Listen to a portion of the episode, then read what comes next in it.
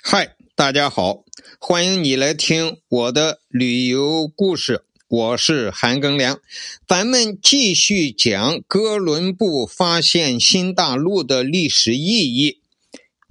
上一节啊，讲到哥伦布这一次横渡大西洋的航行呢，困难比他的前辈都多得多。而且呢，他的发现成果也比他前面的航海家大得多。然而，他却没有损失一个人，这一点不得了。那么，我们继续讲哥伦布发现新大陆的这个历史意义。哥伦布啊，发现新大陆的这一次航行啊，在殖民主义历史上也是举足轻重的。欧洲呀，在五百年以来，世界自古以来，旧大陆处于较高文明水平的人，第一次在新大陆建立了移民点，就是殖民据点纳维达德，现在叫圣诞城，而且与新大陆处于原始社会状态的人啊，开始了多方面的密切的。接触，哥伦布，还从华特林啊带回来六个人，作为他的发现的活见证，带了六个土著活的人回来了。那么，哥伦布的首次远航，为西欧国家向新大陆扩张、征服铺平了道路，打开了门户。西班牙。和西欧的国家马上就向美洲大举的侵略扩张，西班牙很快的就成了第一个日不落的殖民帝国。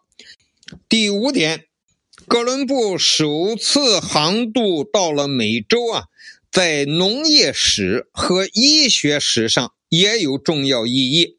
哥伦布一行。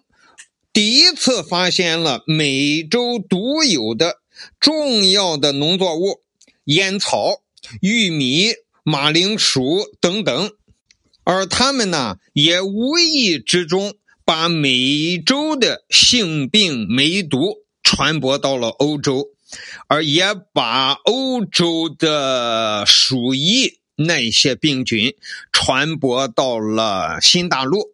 导致了新大陆原住民的大量死亡，这都是无意当中的。第六，哥伦布的这一次航行呢，在思想史上也有一定的意义。哥伦布啊，证实了的确有传说中的黄金时代和处于自然状态中的善良的野蛮人，这。对早期的空想社会主义和后来的启蒙运动都有所影响。托马斯·莫尔和康帕内拉等思想的形成，如果没有哥伦布首航开辟的地理大发现，是不可思议的。因为后来在美洲考察的维斯普奇，正是。在那里找到乌托邦国的，对美洲理想化了的原始共产主义的描写，正是空想社会主义的一个发明。关于哥伦布首次远航导致的发现美洲以及。其随之而来的殖民扩张和对西欧资本主义发展所起的促进作用，对这那个事儿呢，马克思和恩格斯已经论述的很清楚了。马克思在《资本论》中指出，美洲金银产地的发现、土著居民的被剿灭、被奴役和被埋葬。对东印度开始进行的征服和掠夺，使非洲变成了商业性的猎获黑人的场所。就是说，后来不是从非洲贩卖黑人到美洲嘛？